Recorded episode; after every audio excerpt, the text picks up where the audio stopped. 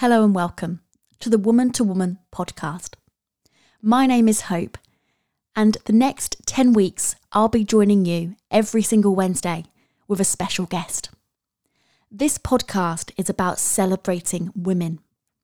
Women who have been on a journey, women who have been through a tragedy, a struggle, women who have achieved something great. Inspiring women, wonderful women women who mean something to me.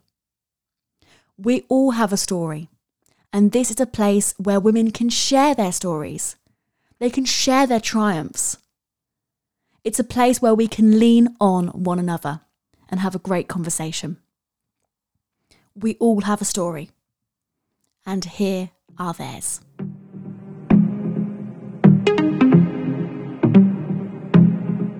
I am so excited for this first episode. This guest is so, so special to me.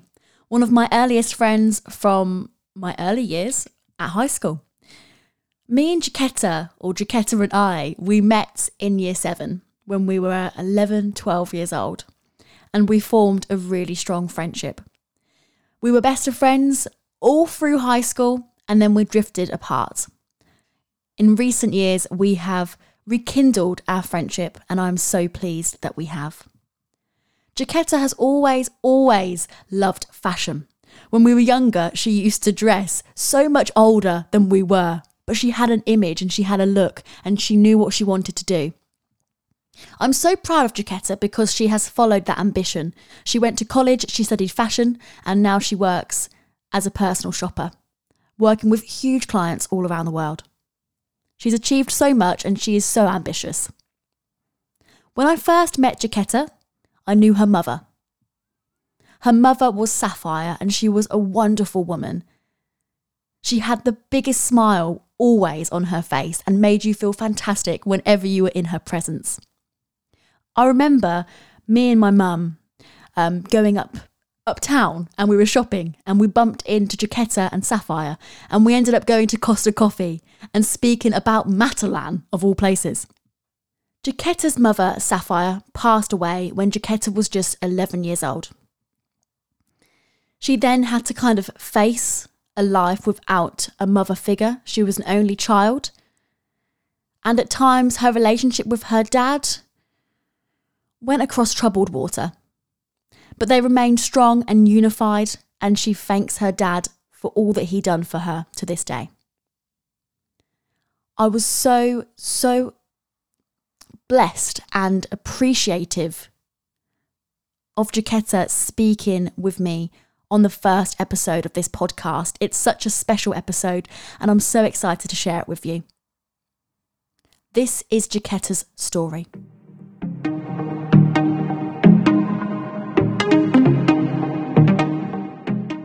Having a little chin wag. Little chat, A little chat. Little chat. Have you noticed I've actually got my makeup on today? I haven't worn makeup in so long.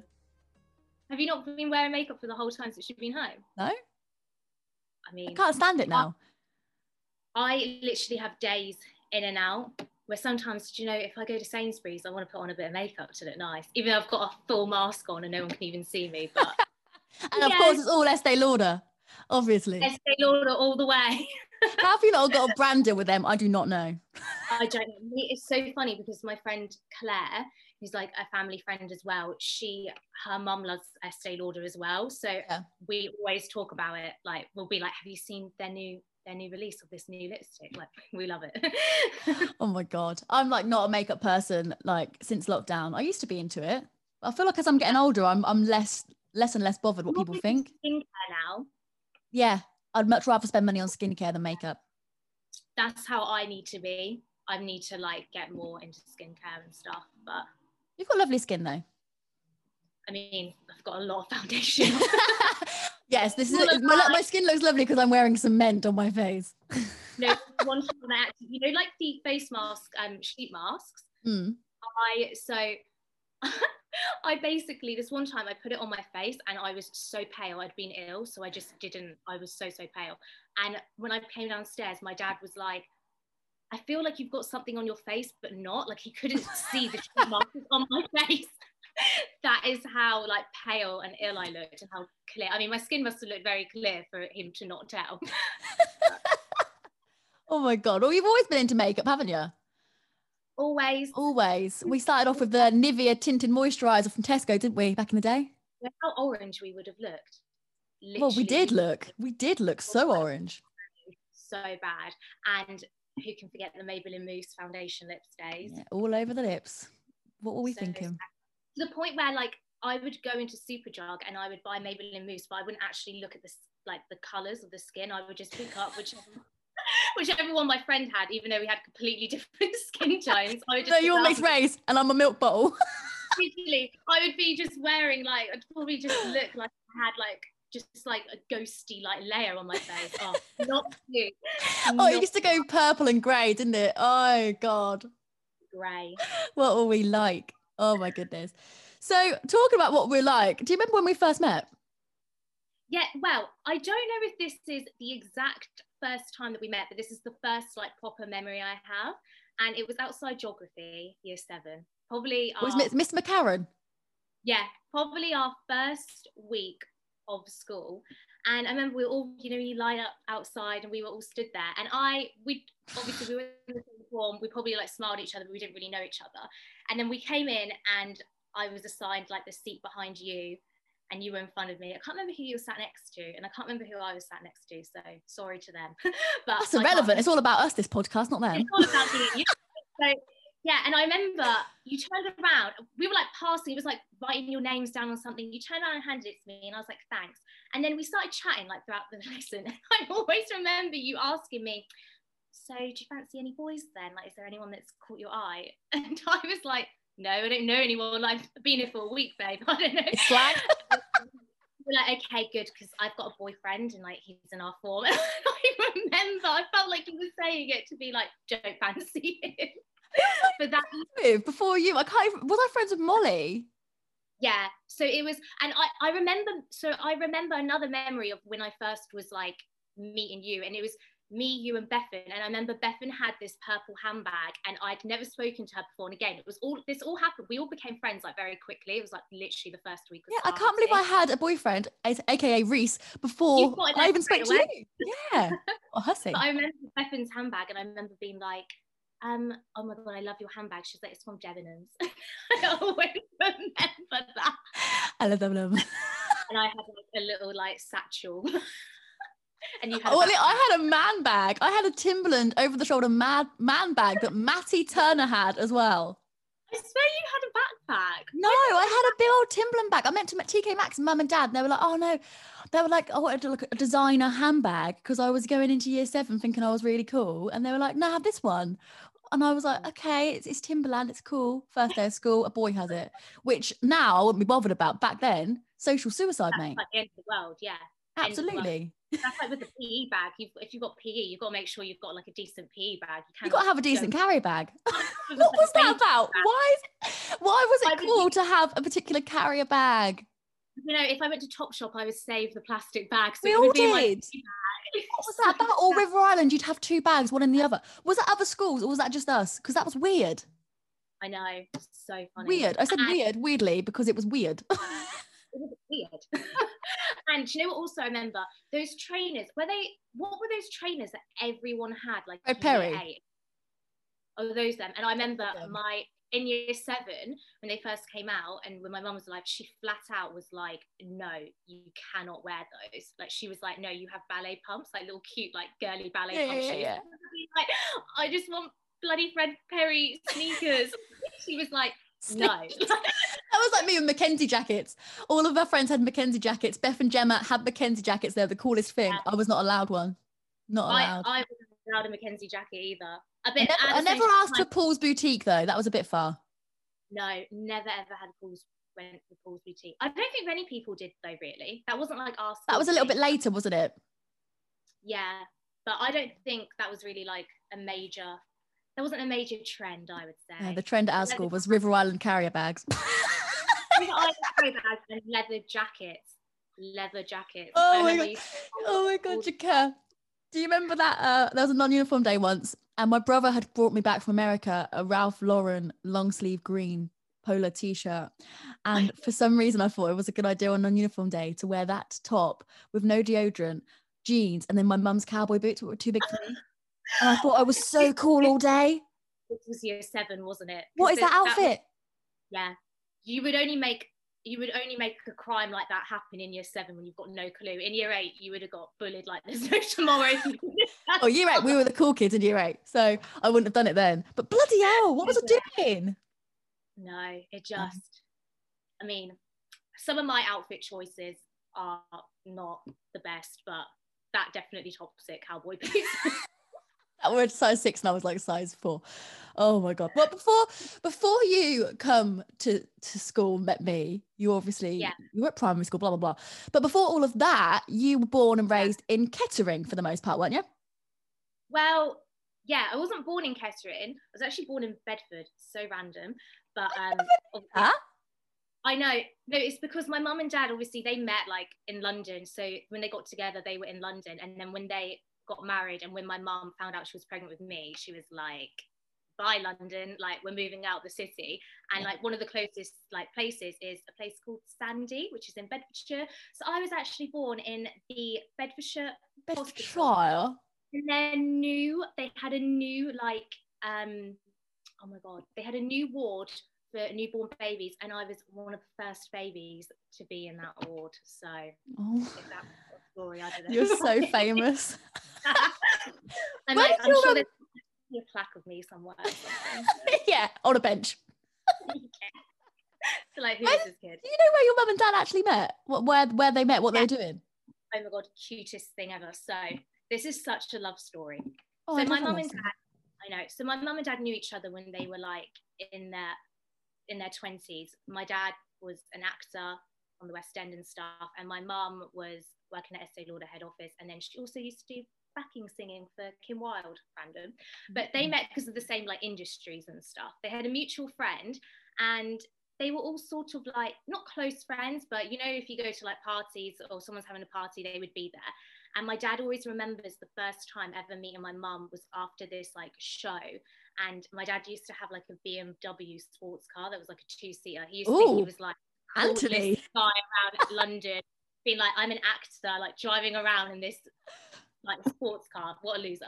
But he like basically put in more people into this two-seater sports car and my mum like squeezed in with her boyfriend at the time and my dad always says he can remember looking in like the mirror and seeing my mum and he just was like I couldn't like it was like I was driving but I couldn't stop staring at your mum because she was so like beautiful Aww. and then but he had, he had a girlfriend at the time my mum had a boyfriend years and years went past and my dad when he was like because my do you think my mum and dad officially got together until they were like in their early 30s and my dad was like, to their mutual friend, he sort of remembered her and he said, Oh, I really want her number. Like, mm-hmm. can I have her number to start dating her? And his friend said, No, she's too good for you. You're not, not dating her.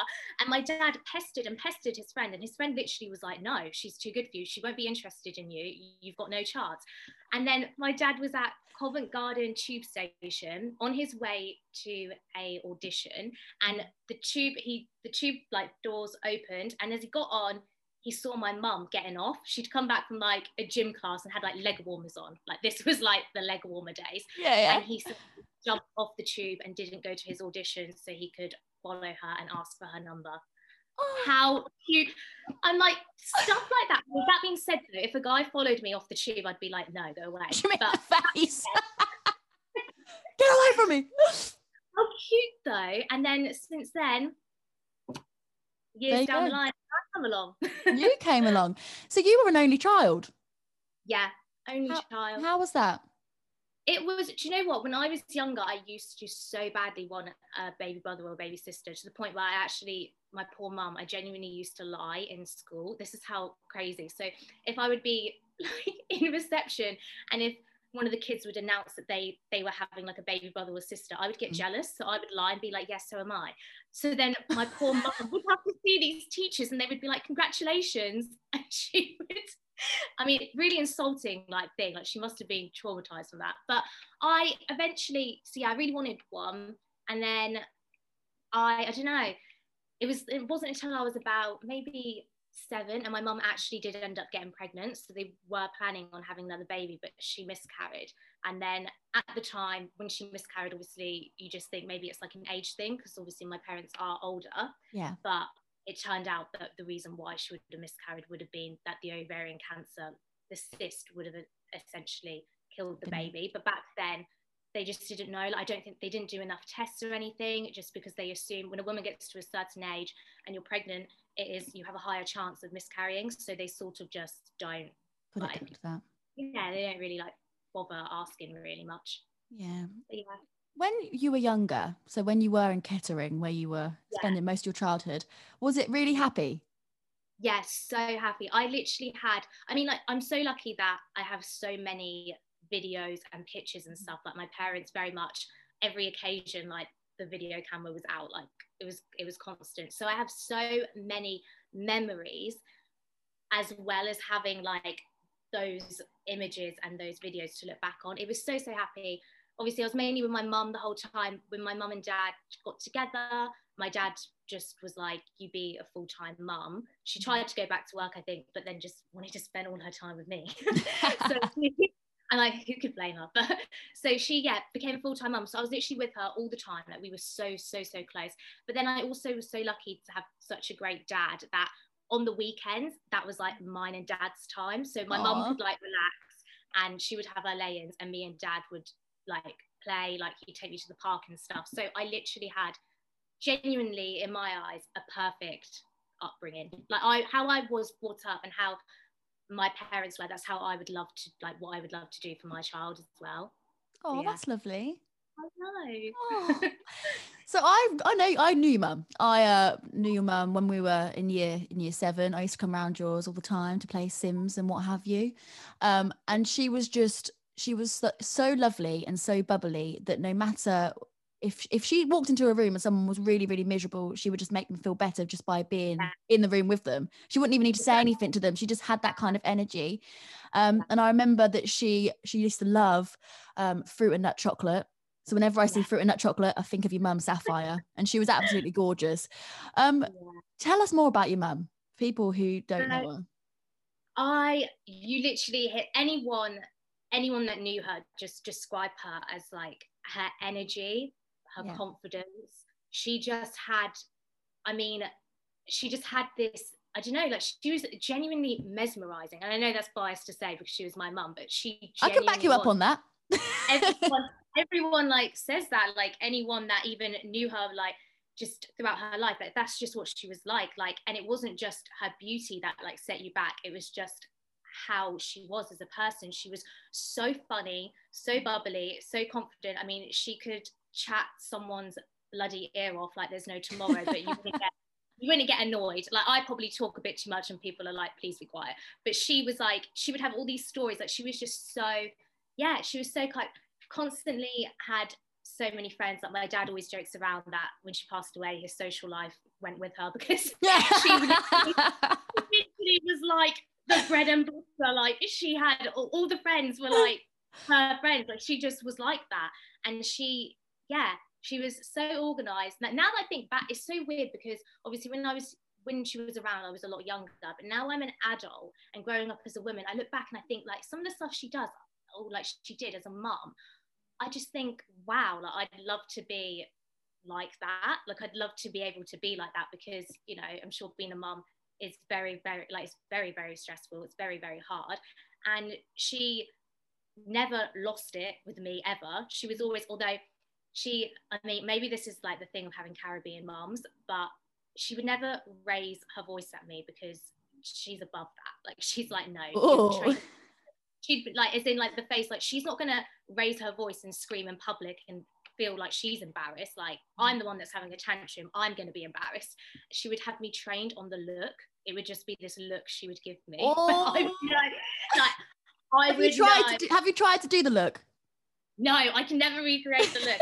I'm, sure, I'm sure this maybe this is like I'm not a mum, but I'm sure this is probably like a mum thing. I'm sure many mums do this with like the look trained. But yeah, she never ever like it was like she never ever like shouted at me because mm. The look scared me enough that I wouldn't. But because she was such a smiley, bubbly person, if she just went for a serious look, you would know that you'd fuck. Oh yeah, that's the thing. Like you would know, like that's you're not. I'm not playing. Like you're Yeah. in trouble. This isn't jokes or anything. yeah. Um, tell us about uh, your mum's your mum's family. Did she come from a big family? Yeah, so they are a really big family. She's a lot of brothers and a lot of sisters. Um, she so my mum's family, they are. I feel like because maybe uh, I don't know. I don't come from a necessarily big family, but in some respects they were close, and in other respects they weren't. I think a lot of them, you know, a lot of them moved around and like did their own thing. So they some of them like they don't even live in the country or anything so they're not like close close like how i feel like normal british families are like very very close like the families are always like quite close by and stuff that's not what my mum's side of the family was like at all um my grandma was in the caribbean and then my mum's old one of my mum's old my mum's older sister she was in um bordeaux in france She's a legend, by the way. I can say that as well. Met her. is the best like literally her, and- her and my mum together dream team right there yeah, they weren't really. And then my mum's um, older brother, he was in Germany, and then my mum's twin sister, she was in I think London, I think just outside of London. And then they also had a younger brother who's Norman, who no one Norman. no one actually really knows where he is. Mormon or Norman? Norman, not Norman, Norman, Norman. Yeah. Norman. I could tell you were like, did you have you said yeah, Norman? Normandy. But yeah, he um Is that right? Normandy. No, no, I don't, I don't think it comes from that at all. What's But- Norman? Norman, it's that's just his name. That's Oh, his like name is Norman. I was talking about. what you were saying, and he was from Germany, and she was in France, and he's a Norman. And I was like, oh, he's Normandy. His name is Norman. Right. No, Okay. his name is Norman. His name is Norman the uncle. Norman. But yeah, he. I think he's. I think he's in Manchester. I don't know. I don't. Never. I've Are never you in touch with your your your family from that side now Yeah, me and my auntie Pat, so my mum's older sister. that, in um, Bordeaux? yeah, we're so close. Love her to pieces. Like, yeah, I'd like to speak to her. But other than that, it's not that. Yeah, it's nothing. It's just, I guess, we're just not a crazy, crazy like close Yeah. family. And also, like when my mum was alive, like she was the one that would obviously like send, like speak to them on the phone and stuff like that. I have most of them all on social media, so Mhm. It's just. I feel like that's just the generation that we are now. Everything Yeah, that, that's enough. on social media. they're in they're in that they're in like the old school phone book, which is basically followers now.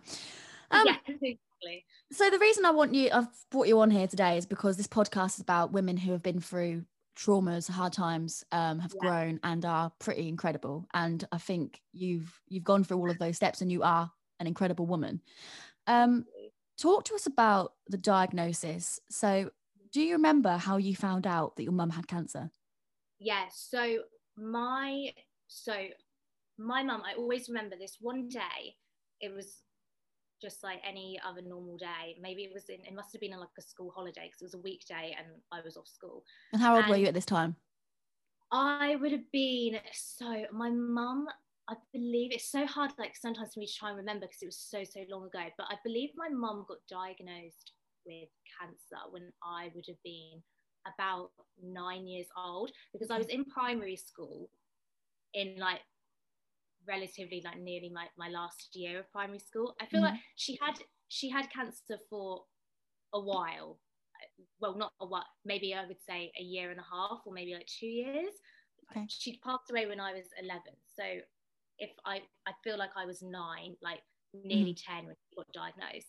And yeah, I remember this I remember this day we were, had plans like we were meant to be going into town just to like run errands or anything. And I remember in the morning it was crazy. Her stomach had bloated out as if she was like eight months pregnant. It was insane, and it was rock solid. And she was on the phone, obviously, to the doctor. Overnight, this just happened overnight. Yeah, it was just when I when I woke up in the morning, she was just downstairs on the phone to the doctor, and her stomach had just blown out. Like she literally looked as if she was about eight months pregnant. It was the most bizarre thing like I've ever seen. It was so crazy. And I think, I mean, prior to that, I feel like she was always constantly having doctor's appointments. So I'm sure she was going complaining about certain things anyway.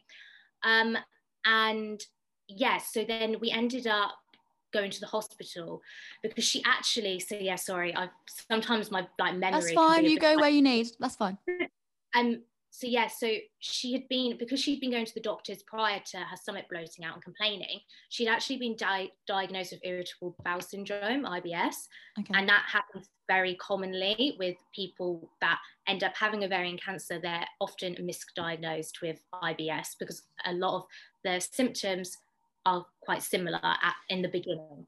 So this might sound a bit of a weird question, um, mm. IBS can obviously be stomach pains, bloating, yeah. and things like that. But yeah. can ovarian cancer? It can can ovarian cancer because that's what she had also affect yeah. your bowel movement because IBS can also be you've got diarrhea and things. I don't know. I, will be honest. Like I'm not that clued up. It's quite bad. I'm not that clued up on everything. It's not. Like, it's it, not that it's bad. It's just that you haven't. That's fine. like, yeah, I'm not sure. I mean, in a way, it mu- must be because for them to diagnose her, that's what I'm saying. Like, like there must have been because a lot of the symptoms must have been very mm. like very on that. But yeah so she obviously bloated out. She was talking to the doctor on the phone and they ended up saying you should go go into hospital. So she ended, we ended up going into hospital to like A&E, yeah. Because it was like very bizarre. And then I don't remember if this was no so this wouldn't have been the same day so yeah, she was in hospital in A&E, and then I remember they ended up keeping her in overnight. So I mm-hmm. remember being with my dad and stuff, and again, timing's a little bit off because I can't really, because obviously I would have been, yeah, I would have been about nine, so I can't yeah. really remember a lot. But whether it was probably was a couple of days later that she then had another appointment at the hospital, and that's when they must have said that it was cancer. And I, I wasn't there for that. I wasn't where, there. Where were you? I I was in the hospital. I must have been with someone, like a family member, friend, or something. I can't. It's really weird, but I remember when I got told that she had cancer, and I remember my dad telling me. and I remember it was in the Costa in the hospital, and he I knew something was up. Like I just yeah. knew something was up with him. And genuinely, up until that point, my whole entire life, I'd never seen my dad cry, which is bizarre. I'd never ever. Sorry, I'm gonna well up, but I'm not like okay. I'm not like sad. It's just I don't know. I just like it's because basically I'd never ever seen my dad cry ever. Yeah. And then seeing him cry, I knew it was really bad. Like as a child, and you have like your dad, and you've never seen him cry. Like I don't know. I know it's so bad when it comes to like like that's when it really as, as a child they're the ones who are always strong. They're the ones who have yeah, got you. no yeah yeah. it's like not okay and that's when he said like like mum's got cancer. And i remember him being like it's gonna be okay though because like they've caught it like she's gonna have um like chemo and stuff. It's gonna like be fine. Oh, she came prepared. Look she's got a toilet roll next to her. For the tears she knew was annoyed that I didn't wear waterproof mascara, but what can you do? If you do want to stop at any point, you, you just tell me. Yeah, no, no, it's fine. Um, but yes, yeah, so I I knew it's bad, and I think it's so crazy, like the thoughts of a child. But when I saw him cry, because I don't know how to explain it. I felt weird. I felt sort of like not awkward. I felt feel like I felt awkward because I'd never ever seen my dad cry.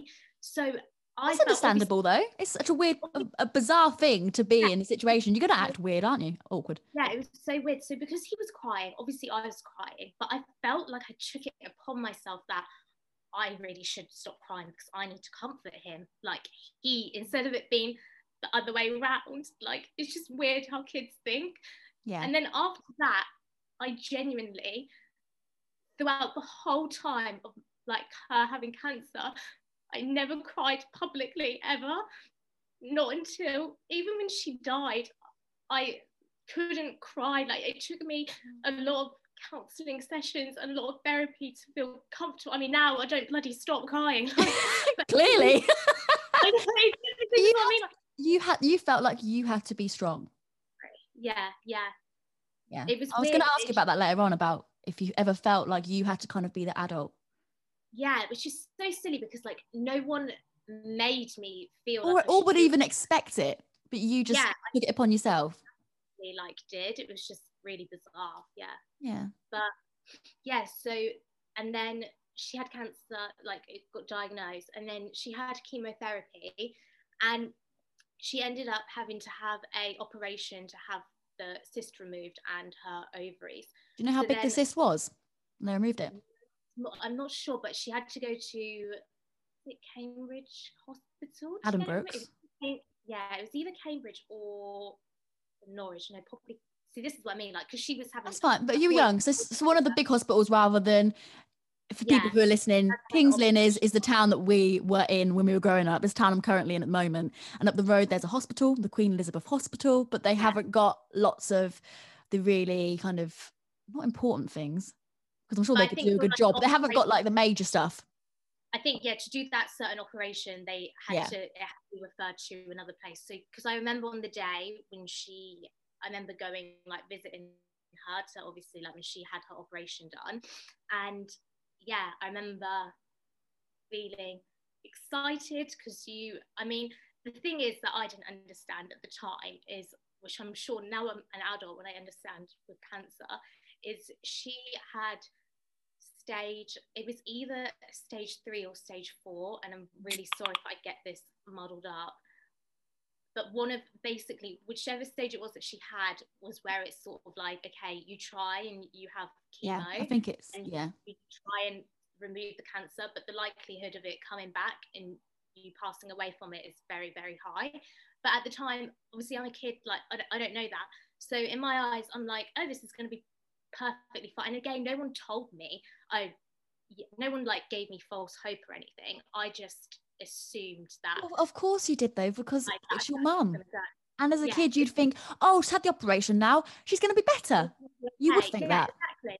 So, yes, yeah, so she had the operation. And again, do you know what? Like watching anyone that's like, anyone that's watched someone be ill is it's the craziest thing because when she would have like her chemo and stuff, obviously her hair like fell out and stuff. Mm-hmm. And it was she still was so strong and like i always think about it like it didn't stop her like it wouldn't you wouldn't know you wouldn't know that she was ill because when she was having her treatment and stuff like even though she lost her hair and stuff because again like her energy was just yeah.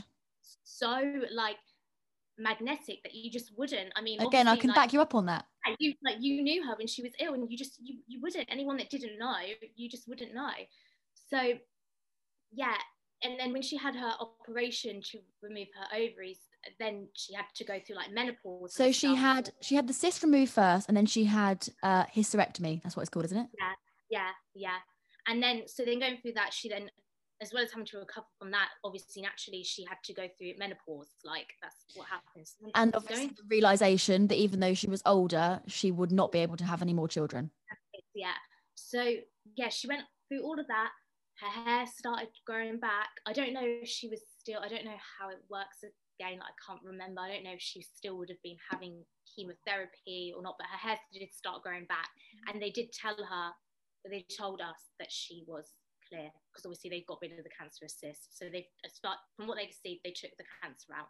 So they were like, okay, you're clear for now, but obviously, again, they knew it's like you're clear, you're clear for maybe a couple of months, and then they realised that it actually spread and it's come back, and that's what happened. Before we dive into that further, let's just rewind back to the diagnosis. So your dad had that conversation with you. He cried to you. Do you remember the first time you saw your mum after you'd found out? I vaguely do. I remember, so that's how I know that she was in hospital. So she must have, because she was in a hospital bed when we went, I went up to the ward to go mm-hmm. see her and she was in hospital. And I just remember, I didn't, it's weird. I don't think we, I didn't say to her, I didn't say, I know you've got cancer but obviously she knew. I remember her just hugging me, being like, "It's going to be okay," but those words never like uttered like my mouth to her. Like I didn't say it. So yeah, and then yeah, well, that I'm sure that your mum and your dad had the conversation. We're like, who's going to tell her? Yeah. yeah, yeah, definitely. On reflection, um, are you pleased that your dad told you, or would you have rathered your mum, or would you have rathered them both, or? Um, I think I am happy that my dad told me, I think the, I think the reason why they probably chose that um, for him to tell me was because again, like from my memory, I think she did have to stay in hospital for like a little bit while they were like running tests. So I guess she wouldn't have really been able to tell me in a private way being on a ward. So I think they probably thought, okay. And I know even though it was a Costa that I got told in, but that it was it would have been around like evening time. Like there wasn't really anyone around. It was just me and my dad like in a little corner. So, and maybe, you know, I could be wrong. Maybe there was a plan in place and my dad just couldn't hold it in because obviously I would have seen him crying. So I, I'm sure I probably asked him, I probably said, like, why are you crying? And that's probably how like it led into conversations. So maybe it wasn't even planned. Yeah. But I don't think I like either way, I don't, yeah, I don't mind that it was him that said it. I don't mind if it was, I'm glad it was them and not like a random doctor or like a nurse like coming yeah, in and yeah. like or the family friend who you were with. Yeah exactly. So that's like a good thing. So oh what was i going to say to you?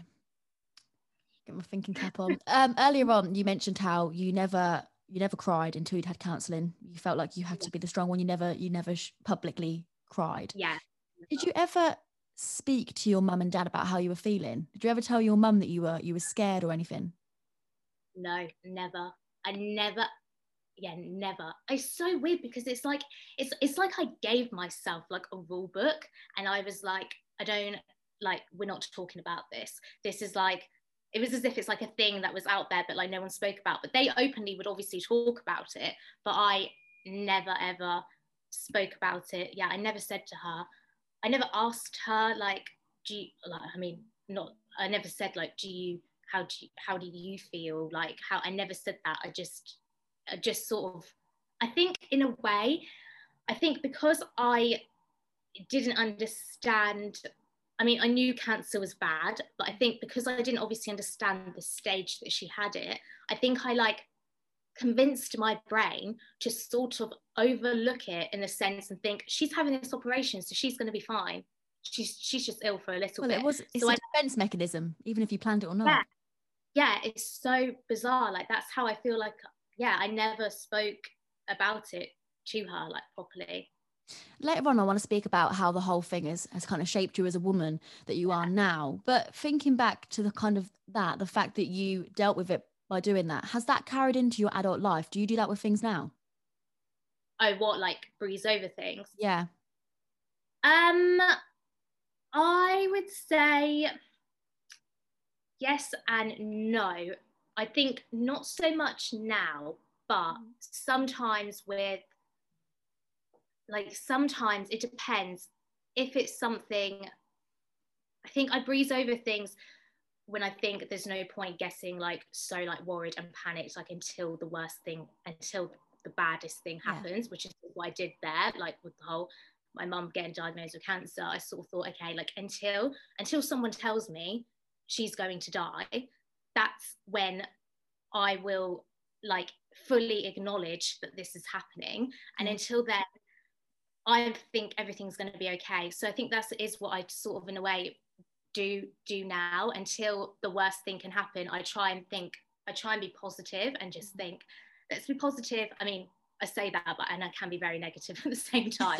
but if it's like something crazy, like something that could be awfully bad, and that's why I try and give other people advice as well, and like just to try and think about like the positives until the worst case scenario is happening. And but also, uh, and correct me if I'm wrong here, because you've been through something so traumatic at a young age, that's going to have shaped you into being a strong person. So you might be more resilient to things than other people. So they might get upset and not know how to deal with things, whereas you've had to learn yeah. a very difficult lesson early on. Yeah. Oh, yeah, definitely. I do feel like sometimes I can. It's so bizarre because, like I was saying, when I was younger, obviously, like I tried my hardest not to cry. And now that I'm older, I feel like I've got like extra empathy for other people because I think to myself, like, I just think I know what I went through and when I felt like I couldn't like express it. So I feel like I take on other people's like pain sometimes, but not my own. like my own, like anything bad could happen to me now, and I would be like, I'm not faced. Is that something you want to work on? I think um, yes and no. I think it probably would be it's quite a hard question. I'm trying to think how I guess I should work on it in the sense that I should probably try and get more to grips of like accepting my own feelings and instead of trying to like push them down. Mm-hmm. But then I'm not, it's not like I'm necessarily pushing them down. I just, I think my brain is just so like conditioned into that's my coping mechanism. Well, that's it's, it's, I, like- it's basically exactly what you done when you were younger. You didn't put your feelings yeah. first, you put your dad's. So you probably yeah, put other people's feelings first rather than your own. Yeah. It's the most bizarre thing. Someone could tell me something that's sad that's happened to them, and I'll find myself welling up hearing about like their story. But then I could think, oh, like I've, I've obviously had like bad stuff. And yes, talking about it now, I like cry and stuff. But if I was on my own, I wouldn't sit there and cry about it. Well, I but I remember that from when we were teenagers. Yeah. Even then, really uh, someone would say something to you about it, and you'd be like, ah, "There's nothing." Yeah. you were very dismissive. yeah, I think that's what I do. I just sort of, and it's only, yeah, it's quite bizarre, but that's how I deal with things. Everyone has their own ways of dealing with things, mate. Everyone has their own ways. So it's quite interesting. You mentioned how when you were at home, when she was being diagnosed and when she was having treatment, for you, it was kind of, let's not talk about it. I don't want to talk about it. Well, did that carry through to school, both at primary and high school and with friends? Or did you, I mean, I know a um, bit because you spoke to me a little bit, but. Yes, yes and no. So I would, when she obviously got diagnosed, I remember my friends at the time that I had in primary school. Um, Shout out Ella. I had like a, yeah, I had like a really close friend Ella, and obviously I told her, um, and her family knew, and I think I more told them in the sense like just because they're gonna find out anyway. So mm. I sort of did it, but realistically thinking about it, if I could have got away with not telling anyone, I think I definitely would have it's weird. I didn't really want people. I am, and again, this is why like doing this, talking about this is such a, a big thing because I am such a private person mm. that literally only the closest people in my life, and I'm talking like closest like friends, like we were so close and stuff. Like when I was young, that's how like they know about things like this. Like yeah. no one else would anyone else that thinks they know me or think that we're close, if they don't know this stuff, we're not that that close because I just keep things so. I don't know this stuff because I don't really like you. I find it really, it's not that at all. I find it really hard talking about it, and it takes me a while to like warm up and talk to someone about stuff like this. So yeah, when I was younger, if I could have kept it all in and not told anyone, I definitely would have done, but I did it more as in the sense like I have to because like people are going to find mm. out. And even I'm sure, I think even when I told, I can't necessarily remember, but I'm pretty sure that when I told them, I didn't cry. And I feel like I remember not yeah. crying. I, I remember a lot of our younger years. It you were very yeah.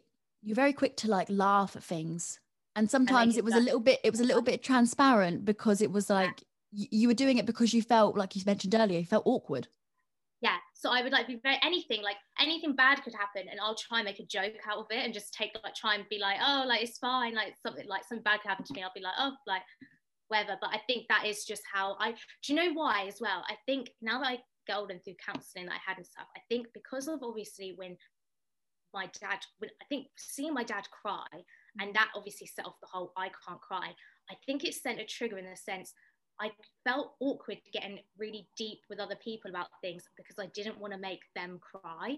I think that's what it was. So that's why I thought if I play off like I'm okay, they won't they won't feel sad for me. Like that's another thing. Like it's like you don't want people to feel sorry for you.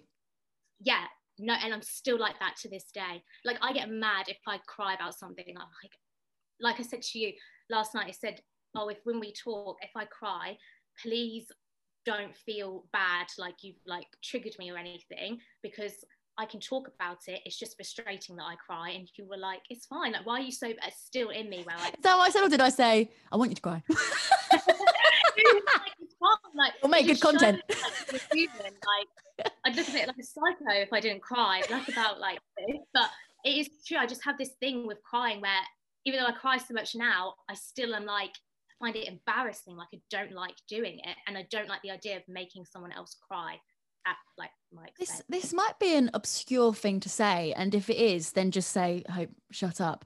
Um, but your mum was obviously Caribbean. She was a black woman, yeah. Um, yeah. and she was a very strong woman. Do you yeah, think definitely. she instilled that kind of strength and not accept, accepting sympathy from people yeah. into you, or was it just because of the of the cancer? No, I think no, I think she did as well. I think definitely. Like I remember even before like before she was ill, she very much was always very strong minded and very strong. And I always thought I always looked up to her like I want to be a woman like that. So I think, yeah, not that it's it's not a sign of weakness at all to like express your emotions and to cry. That is not what I'm saying one bit.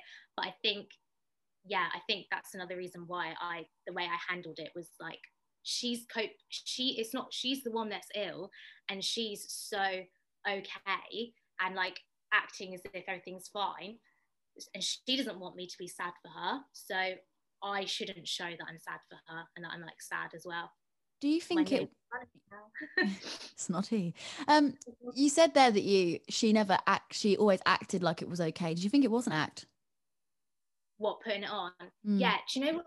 Do you know what's crazy? I always think. I can feel myself well. It's I'm getting annoyed that I'm like. Don't get annoyed. It's completely fine. I always think if she was alive like today, I'd love to ask her, like, were you scared? Because you never acted like you was like, I'm talking not until like on her deathbed, you wouldn't, she did not act like she was scared. And I think if I was in that position, I would be terrified. Like imagine knowing that you're gonna like you're going to die and you're gonna leave your child and your husband behind. Like, I'd be so so scared. But she never like maybe maybe I've inherited it from her. Like maybe she was like me, like pushing down like her feelings, mm-hmm. or maybe she just genuinely had just accepted what was happening. I don't know, but I always find like, yeah, she never like. I don't know whether it was an act or not. Maybe like maybe my dad would know more because I guess at the time I was so young, so she wouldn't have had those conversations with me. But maybe like with my dad, maybe she voiced to him that she was scared, but I mean, he's never, we've never, we've never really like spoken about it in that way, whether she was scared or not. Maybe I should ask him. After this, you're gonna go right, Dad. I've got loads of questions yeah. for you now. Got a list. Need to write them down. Get a notepad out. you okay? Yeah. No. I see. This is what I mean. Like I. No, I know. I just want to. I just want to double check. Because we're gonna go on to the deaf now. So yeah. I, I, want you to be. I want to make sure before we do because the mic won't pick you up if you're going. So yeah, so, um, make it. I'm yeah. making a joke out of it now. Hey, right. That's how also we like because you're so used to how that is with us when we talk about things like that. Like that's how I'm I'm exactly the same. Yeah. You yeah. know what I'm like, right? Let's dive into this then. So, I remember the day that your mum passed away. Um, yeah.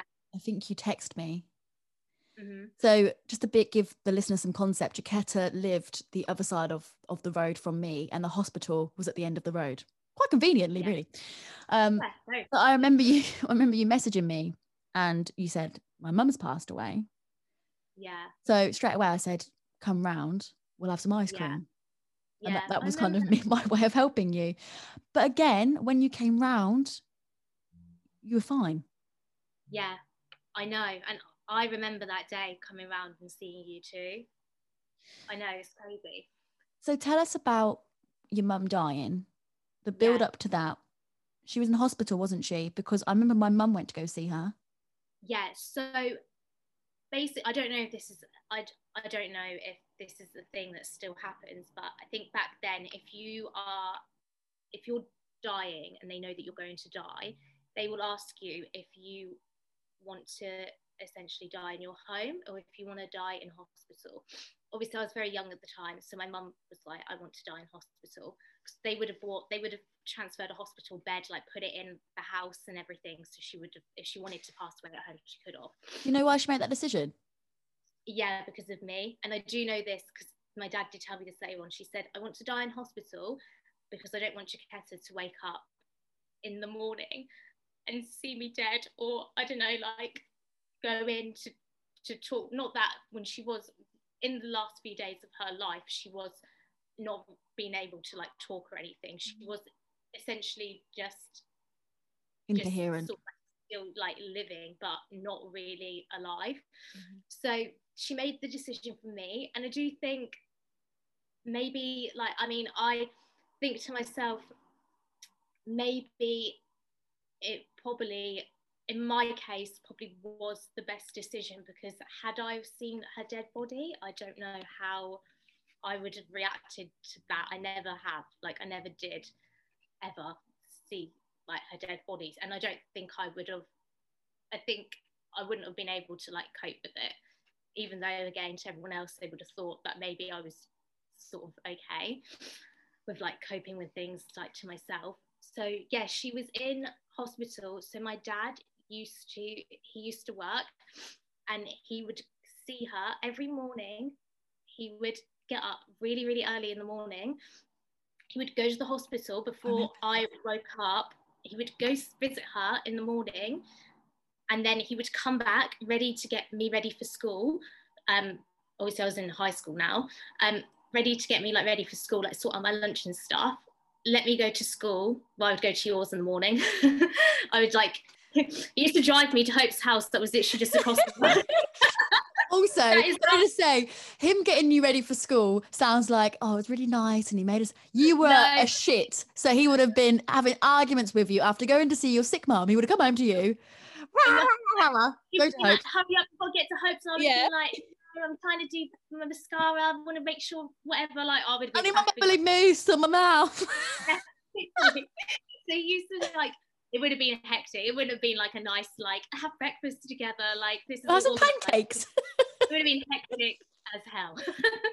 but yes, so he would drop me off at yours, and then obviously yep. we would go to school. And then on his lunch breaks, as soon as he would have his lunch breaks, he would go straight to the hospital. Like sort of think, where did he? I think he would eat in like the room with my mom. He would go straight to the hospital um, to see her, and then he would go back to work. And then after work, he would pick me up from school and we would go straight to the hospital to see her. So I used to see her every evening. And that routine continued throughout the whole time she was in hospital. And I don't know how long she was in there for, but it felt like it was a very long time because she was in there when she first was in there. She was still talking and it was fine, and it felt like I was just visiting like a family member in hospital. Um, and then, as obviously it got worse and worse and worse, and I guess they stopped your treatment at some point. It got worse and worse and worse. The more obviously it was essentially she was dying. And I think that I want to say that the past, I think it was like the last maybe like two or three weeks. Again, my timing is like a mm. little bit off, but where she got when she was really bad, as in really wasn't basically alive anymore, like couldn't really speak, sort of was just lying there. I didn't see her. I stopped seeing her mm. because, and that was her decision for me not to see her. I mean, if I wanted to, I'm sure I could have, but I think she had asked my dad to ask me how I felt, if I was okay with not seeing her, because she didn't want me to see her like that and to like remember her yeah. as bubbly like person that she was because dad says that she i mean she was just lying there like she wouldn't sometimes she would open her eyes. And dad would obviously be talking to her and sometimes she would open her eyes but it was like she was looking through him. Like she just didn't know where she was what was going on. So i do again like hit and miss. I think for my situation it's probably nice because again i don't know how i would have coped with like actually seeing her even though I did in a way watch her die, but yeah. actually seeing her like fully like deteriorating because I think near the end it gets quite quickly. So I feel like that was a good decision, like on my parents' half, like for me not to see that because yeah, I don't know how because I do. I remember her as her bubbly self, like I'm saying. I don't remember her feeling or acting ill. So I think if I would have seen that, it would have officially been her really like being ill. Um, and obviously dying. But yeah. And how was that time after she died? You, I can't remember if you had time off school. No, so that's another crazy thing. This is like, well, not crazy, but this is just what I mean by the way I like coped with things was just so bizarre. So I, I obviously knew I knew that she was going to at this point I knew that she was dying. I'd been told that she was um, going to die, and I'd been told that obviously you know Who told she you was this? dying. Your dad. No, a, fam- a family member told me that I don't actually agree with. so a family a family member told me that my mum was dying before my mum got the chance to tell me that she was dying, which is a bit not like that's not great, but it is what it is. Like it's in the past. Um, but yeah, so she I, obviously I knew that she was dying, and I remember when I stopped seeing her. I remember I went to, I think it was Cornwall. My friend Ella at the time, we went, her family had like a caravan and they were going on like a family caravan holiday and they invited me along. I remember And I- this. Yeah, I went with them. It must have been for like a weekend or like a long weekend or something. And I went with them. And I remember genuinely thinking, when I get back, my mum's probably going to be dead. Like I remember thinking, I'm probably going to come back and my dad's going to tell me my mum died over the weekend and he didn't ring me because he didn't want to like, you know. Yeah. So and I remember coming back and I remember asking him, is like mum still alive? And he was like, yeah, she is. And then she passed away on September the on the 6th of September. And I remember I knew that she had died. She passed away on the 6th of September in the evening. And I think it was like 11:30, like PM in the evening, or like 12. It was like midnight because I was fast asleep. And it's so weird. I remember being in, I was fully fast asleep, like in a deep, like a deep sleep, but I don't know, it's just bizarre. And I remember suddenly waking up. I literally just was like, what? You know how sometimes you just wake up in the middle of the night randomly, like wide awake? It was so weird. I woke up and I was awake and I remember turning over to go to sleep. And then I heard the house phone ring. And I remember thinking, it must be really late. Why is the house phone, house phone ringing? And then I thought, I, I bet it's the hospital. And I heard my dad, maybe he had been like, he's not a very light sleeper. So he must have like heard, he must have maybe either been awake or heard the house phone. And he got up, went downstairs, and I heard him answer the phone. And I heard him just say, okay, okay, I'll be, I'll be there in like 10 minutes. I'll, be, I'll be there. And then I remember not hearing anything for a while. And then he, I remember hearing like a light knock on my bedroom door. And he came into my room and was like, like, you know, you whisper like you don't want to wake someone up. And I said, I like pretended like I'd been asleep the whole time.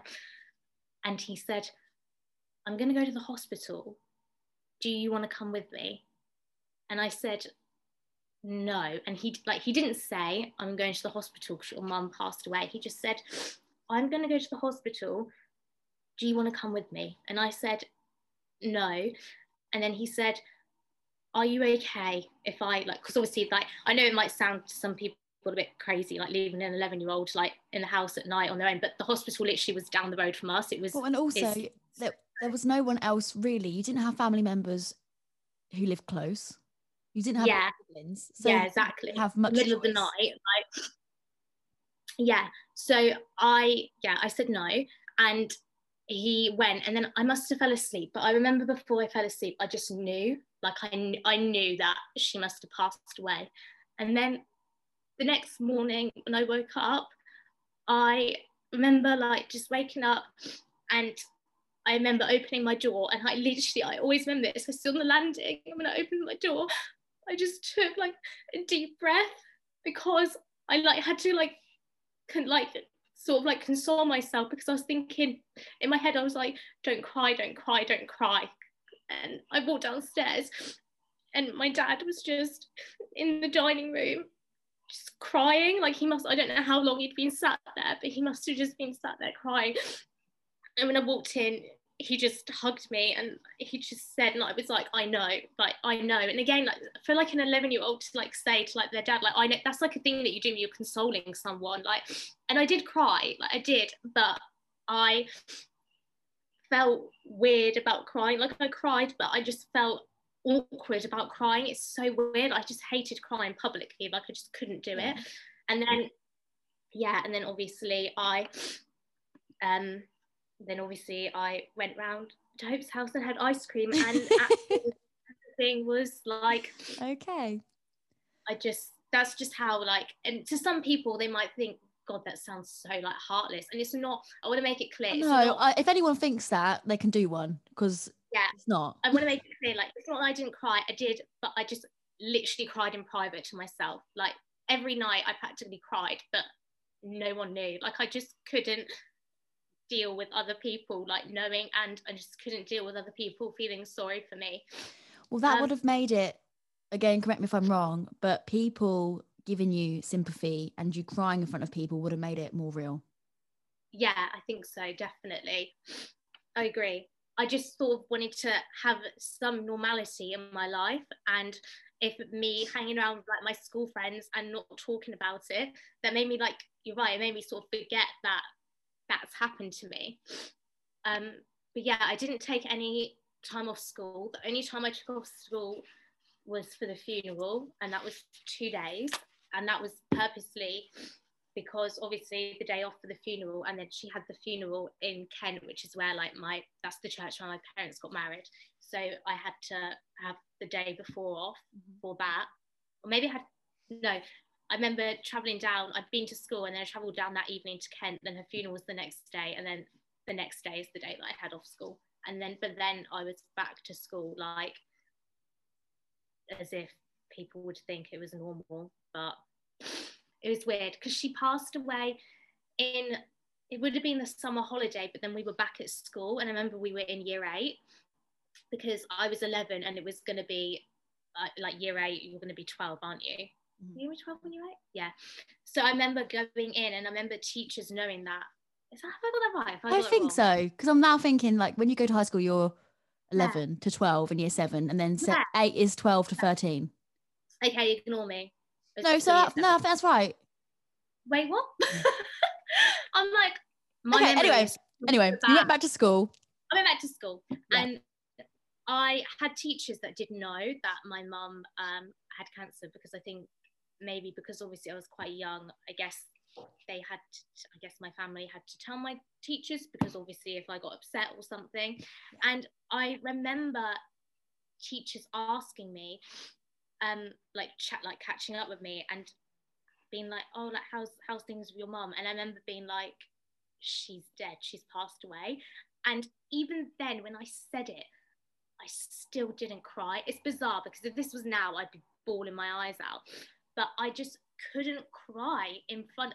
These teachers must have thought I was like had no if, empathy. No, if they were trained professionals, they would have known that you were a child yeah. trying to cope in it the best way that you yeah. could, and that was yeah, to kind of do that. Cry. Yeah, it was crazy. Like, so they would say, like, they would obviously ask, and I would say, "Oh no, she's she's dead. She's passed away," and then there'd be an awkward obviously pause because they're thinking because well one again this is what used to like make me feel bad is i used to feel bad for them because i didn't want them to feel sad or awkward that they had asked me how my mum was and that i and that she's passed away. So then for them there'd be sort of like an awkward pause and then obviously it would be the whole oh if you ever need anyone to talk to blah blah blah all that stuff. And i would just genuinely that used to go straight over my head. I didn't even think about having counselling. I didn't want it. I didn't want to talk to anyone about it. I just was mm. like, yeah, yeah, yeah. Like, it, it sounds so stupid, but like, as a child, I just thought, yeah, I'm dealing with this myself. Like, I'm going to soothe myself. Like, I don't need anyone else to. Like, well, the thing is, Jaquetta, teenagers, and we can both say this, they're bloody stupid. Yeah. And we think know. we know, when we're teenagers, we think we know everything. We think that we are literally the dog's bollocks. And it's crazy because, like, but now that I think it's weird, even now when I think about it, when people talk to me and they're like, "Oh God, like your mum passed away when you were so young," it's crazy because I remember back then I didn't feel that young. Like you, don't, you never feel like no. young when you are. yeah. like, I thought I was like 18 at 11. so you've touched on the counselling that you had when you were when it first happened when you were in your teenage years. Um, yeah. You didn't really welcome it. It wasn't something that you wanted to do. It was just that kind of you were told you had to go. Yeah. Um, have you had any counselling now that you're an adult? Now that you no. might feel about differently? No, you don't want to? No, the last the last time I ever had counselling was when I was 16 and I've never ever had counselling again since.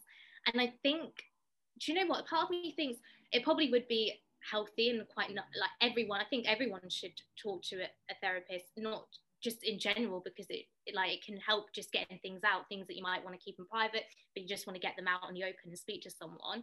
I understand it.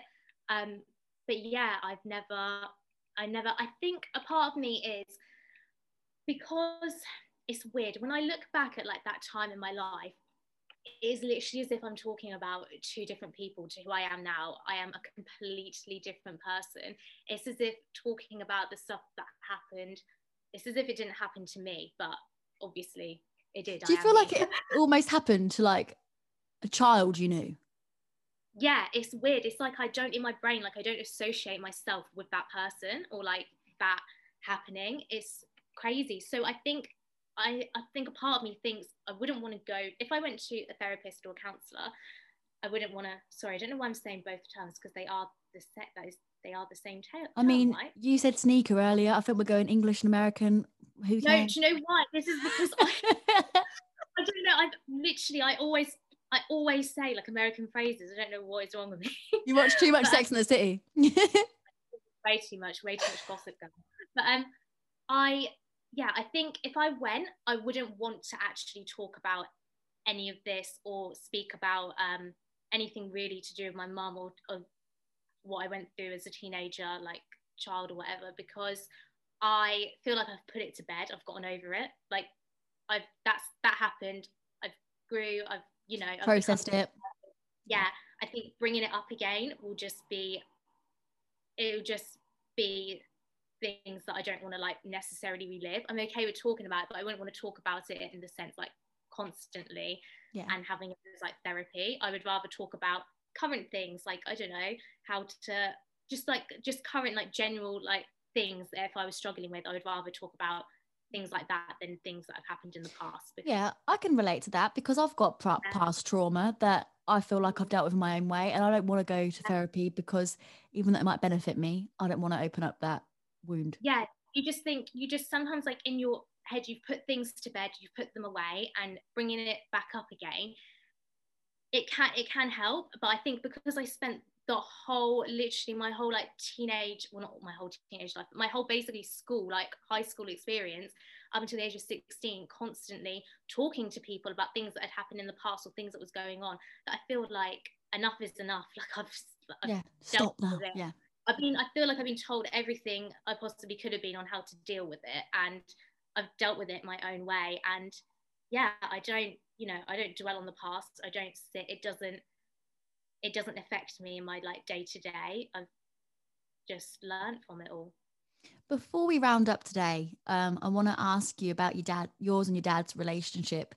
As someone who was your best friend through high school one of them i know that there were times where it was quite strained. There were arguments. I mean we all had arguments with our parents. I used to argue with mine as well. We were we were pretty um, rebellious mean girls at the time how has that kind of from your mum getting ill to passing away to the post stuff to now how has the relationship kind of formed? How has it been? So yeah the craziest thing of my dad is he honestly i in my head i'm like he is like just amazing. I don't know how i don't know how he did it like how hard it must have been losing your wife bringing up a teenage daughter on your own like it must have been you know Lost and there was yeah and there was you know when we were younger the way my and my dad's relationship is was so close but at the same time if anyone that didn't know us that well if they heard our arguments they would think that they would think it was the what they would think we wouldn't talk ever again because we would have arguments like they would be crazy. Full on heated arguments all the time. And to be fair, throughout the whole time I was in school, we were constantly back and forth arguing. And it hasn't been until as an adult that we've we literally don't really argue now. If we argue, we like bicker, like, but it's not it's nothing like how it used to be back then. We would really, really, really argue, and they would be really bad. And then the next day, we would talk as if nothing had ever happened, and as if and people like friends around me would be like, what is going on? You just had the most crazy argument with your dad and now you're perfectly fine, like as if nothing's happened. But again, I think that's how we both like got out our frustration. And I think we're both we're both the type of people where I mean he I've I, in the past when I was younger, I really was I don't know how he like coped with me because obviously I did act out a bit and I really did say probably some very hurtful things to him and he just never let them like phase him and vice versa he's never said anything as horrible as what obviously like things I've said to him but even so we just don't let it phase each other we just move on and just yeah move forward but yeah we still bicker but not nowhere near as bad. My fondest memories of your dad is is chocolate digestives, dark chocolate digestives. Um, yeah. I also remember I always I always used to eat your peanut butter in big spoonfuls. Whenever I came around your house, um, I'm the pasta and pesto for dinner every night. Um, and the fact that he used to drive to the supermarket for every meal rather than doing a big food shop. Does he still do that? Hope he still does that. He just Tell I him to sort it out. There's a pandemic out there he doesn't know how to do a bloody food shop. I have, if anyone does, if I like do a food shop, I will do one. But if it's up to him, he, I don't know what it is. He's just like, I'd rather just go out, get it. I don't know. Just bizarre. just bizarre. So let's end on this note then. How do you think the whole situation has shaped you into the woman that you are now? We spoke earlier about how you love Estee Lauder. You've always have. Um, and your mum used to work at Estee Lauder. And we spoke about how your mum was very strong and bubbly and you feel like you've inherited some of those qualities. But in general going through this at a young age how do you think it's shaped you? And if it hadn't have happened who do you think you'd be now? I i think it's it's hugely impacted everything in my life. And in the beginning yes in a bad way but then i think i managed to turn it into a positive in the sense that it gave me a wake up call.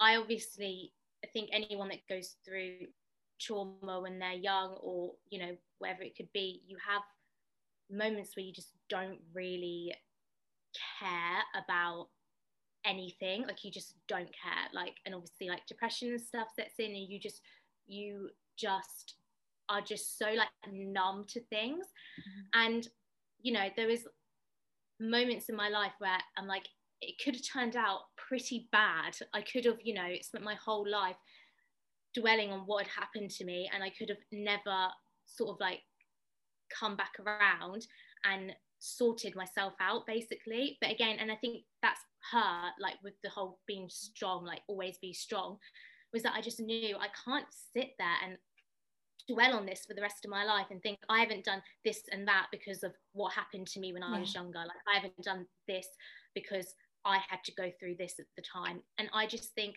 I just, yeah, it was literally, I would say when I was 16, I just thought I need to turn my life around and I could sort it out. And yeah, I always knew that I wanted to make sure that I had like a good career and stuff because listening to her and like her career, it always enforced in me that mm. I want to be independent and I want to not rely on anyone else and I want to be able to have life experiences that one day I can talk to like my children about. Like I want to yeah. be able to say what I I want to be able to talk to my kids and have so many things that I've done and tell them about which is what she which is what she did for me. I feel like I'm just growing up to try and be like a mini her. But yeah everything. She just influenced I think and again obviously the way I deal with things as well. I mm-hmm. think the way I am with people now that I'm older, I think she's influenced that. I always try and be positive and try and make people like feel good and there's like good energy around. Like I don't like it. I hate seeing people that are sad. I genuinely like I said, it, it will make me cry. Like I just, yeah. I can't. So I always want to uplift people because that's what she did. She uplifted you. You could feel down and she would make you feel great. And like give you so much motivation. Mm-hmm. So yeah. And you mentioned earlier that she was a talker, and you send ten minute voice notes, so uh, that you've inherited that as well. No, this is what I mean. A like, bloody I, heading. I talk and I ramble so much. We've probably gone off topic here about a minute. Like honestly, I just talk and talk and talk can talk and talk. I probably put everyone's head in, but I'm like, oh no, she's doing a voice note. Oh, how long's it gonna be? But I love it. Voice- God, here we go. you know what? I'm so pleased that we've rekindled our friendship because um, we obviously didn't speak for how long? Five years? Six years? Something yeah. ridiculous. It was six years. Six years. It's mad. Um, so I'm really pleased that we've rekindled this, and I can't tell you how much I appreciate you coming on here to speak about yeah. this because I know you're very private, and so I appreciate. I know. It. No, thank you so much. I wouldn't have done it like it feels right. I wouldn't have done it for anyone else, for anything ah, else. Stop it. Like, well, my friend, so love you, mate. love you.